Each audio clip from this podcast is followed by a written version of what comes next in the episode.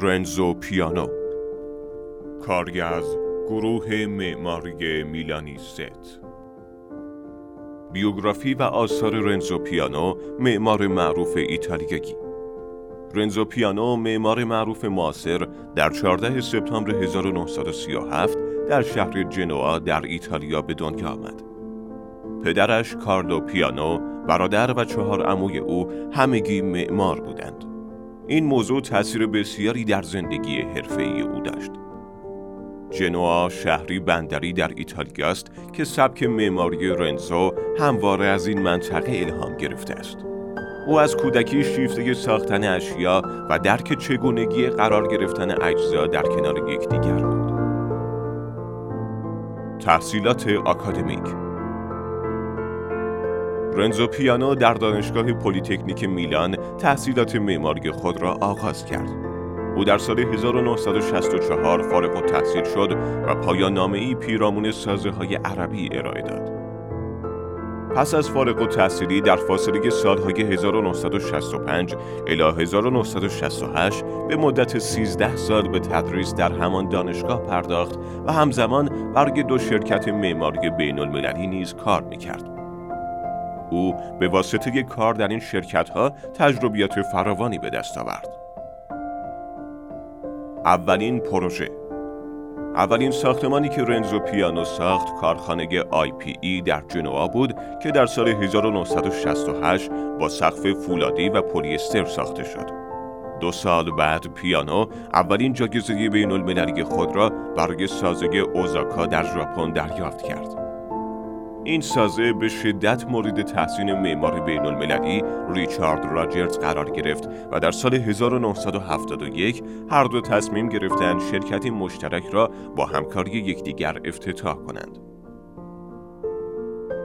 اولین پروژه آنها متعلق به یک شرکت مبلمان ایتالیایی به نام بیتالیا اند بی بود این سازه یک کانتینر معلق داشت که لوله های گرمایش و آب در قسمت خارجی با رنگ های آبی، قرمز و زرد رنگامیزی شده بودند. همین ویژگی های غیر معمول در این ساختمان توجهات بسیاری از افراد را در دنیای معماری جلب کرد و در انتخاب پیانو و راجرز به عنوان طراحان مرکز پومپیدو تأثیر گذار بود. با گذشت زمان رنزو پیانو 34 ساله و ریچارد راجرز 38 ساله به همراه یک معمار ایتالیایی به نام فرانچینی با ساخت پروژه های متعدد توانستند با شرکت های بزرگی در اروپا و آمریکا رقابت کنند. آنها جایزه معتبرترین پروژه را در ساخت موزه ملی جورج پومپیدو در پاریس دریافت کردند. این پروژه از بین صدها پیشنهاد از سراسر جهان انتخاب شد و هنوز هم به عنوان انقلابی در پیشرفت معماری محسوب می شود. روزنامه نیویورک تایمز اعلام کرد که این پروژه جهان معماری را زیر و رو کرده است. در سال 1977 رنزو پیانو همکاری خود را با راجرز به پایان رساند و هر یک راه خود را ادامه دادند. او با مهندس پیتر رایس معمار معروف بین المللی همکاری جدیدی را آغاز کرد. این دو در پروژه پومپیدو با یکدیگر آشنا شده بودند و دفتر کار خود را در جنوا تأسیس نمودند. یکی از اولین پروژه های آنها احیای بندر قدیمی اودرانتو از یک مکان صنعتی به یک جاذبه گردشگری بود. اوترانتو شهری کوچک و بدون تجارت در جنوب ایتالیا است. این پروژه تحت حمایت سازمان جهانی یونسکو با هدف نوسازی قسمت‌های تاریخی شهر و حفاظت از آن در برابر حوادث طبیعی انجام شد. اولین پروژه ساختمانی شرکت مشترک پیانو و رایس موزه منیل واقع در تگزاس بود. موزه منیل یک مرکز هنری به مساحت سی هکتار است که در قلب شهر تگزاس ساخته شد. تا اواسط دهه 1980 شرکت رنزو پیانو با همراهی رایس پروژه های متنوعی با استفاده از پیشرفته ترین فناوری ها انجام می‌دادند. عمارت قابل حمل IBM پروژه‌ای بود که رنزو و رایس در سال 1983 طراحی کردند. این پروژه به درخواست شرکت IBM برای ساخت یک نمایشگاه سیار مسافرتی انجام شد. آنها می‌خواستند با این نمایشگاه به شهرهای مختلف اروپا سفر کرده و تکنولوژی پیشرفته خود را به رخ همگان بکشند. رنزو پیانو در دهه 1980 دو پروژه بزرگ بازسازی در شمال ایتالیا انجام داد. احیای بندر قدیمی شهر زادگاهش و نوسازی کارخانه خودروسازی فیات. وی در سال 2007 برج شیشه‌ای و سرامیکی نیویورک تایمز را به گونه ای طراحی کرد که نور و رنگ محیط را در آن منعکس نمود. این سازه از فولاد بازیافتی 95 درصد ساخته شده و دارای یک باغ بزرگ با درختان طبیعی در داخل برج است که اجازه ورود نور را به داخل می دهد. این برج نمادی از علاقه پیانو به طبیعت است. در فواصل سالهای 1978 تا 2000 رنزو پیانو حدود سی جایزه به دست آورد که معتبرترین آنها جایزه پریتزکر است که در سال 1998 دریافت نمود. پریتزکر معادل جایزه اسکار یا نوبل است و مهمترین جایزه معماری در جهان می باشد. هیئت منصفه در طول مراسم رنزو پیانو را با میکل آنج و داوینچی مقایسه کردند. در سال 1988 پیانو و رایس در یک مسابقه برای ساخت فرودگاه بین المللی کانسای برنده شدند.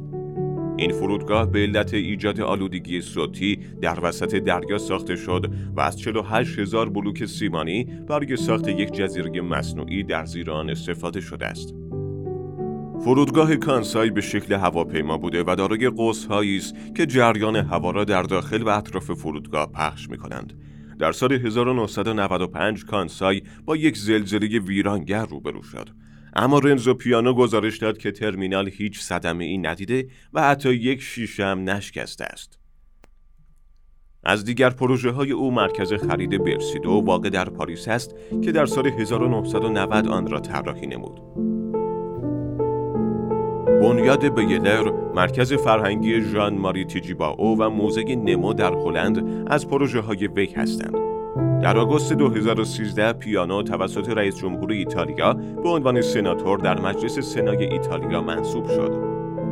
او در سال 1985 موفق به دریافت مدال طلا از مؤسسه سلطنتی معماران شد و در سال 2006 به انتخاب مجله تایم در لیست 100 فرد با نفوذ جهان قرار گرفت. تلفیقی از مدرنیته و کلاسیک. کارنامه 45 سالگی رنزو پیانو شامل بخش‌های مختلفی است. از قرفه های تجاری گرفته تا مرمت بناهای تاریخی و طراحی کشتی و مبلمان. او معماری را محصور به ساختمان نمی‌داند و به عقیده وی شما به عنوان یک معمار هر چیزی که از ذهنتان میگذرد را می‌توانید بسازید. معماری پیانو را نمی‌توان در هیچ سبکی جستجو کرد. سبک طراحی های او هیچ تئوری خاصی ندارد او مدرنیسم را میپذیرد اما هنوز روح پشتیبان دورگ رنسانس را در آثارش حفظ می کند و برای معماری کلاسیک احترام خاصی قائل است. استفاده هوشمندانه او از نور خورشید باعث می شود ساختمانهایش همیشه روشن و غرق در نور باشند. طراحی های وی مصرف انرژی را بسیار کاهش می دهند و به سازه ها ظاهری سبک و شناور می دهند. خاطره چرخ پل جنوا و پایان یک افسانه ملی در آگوست سال 2018 شهر جنوا با طوفان شدیدی روبرو شد.